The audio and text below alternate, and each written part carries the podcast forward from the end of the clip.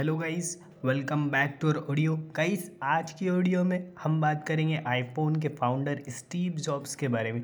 Guys क्या आप जानते हो स्टीव जॉब्स की कार पर आज तक नंबर प्लेट नहीं लगी? तो गाइस आपको ये फैक्ट कैसा लगा हमें कमेंट में ज़रूर बताएँ और हमारे चैनल फैक्ट एंड नॉलेज को फॉलो करें।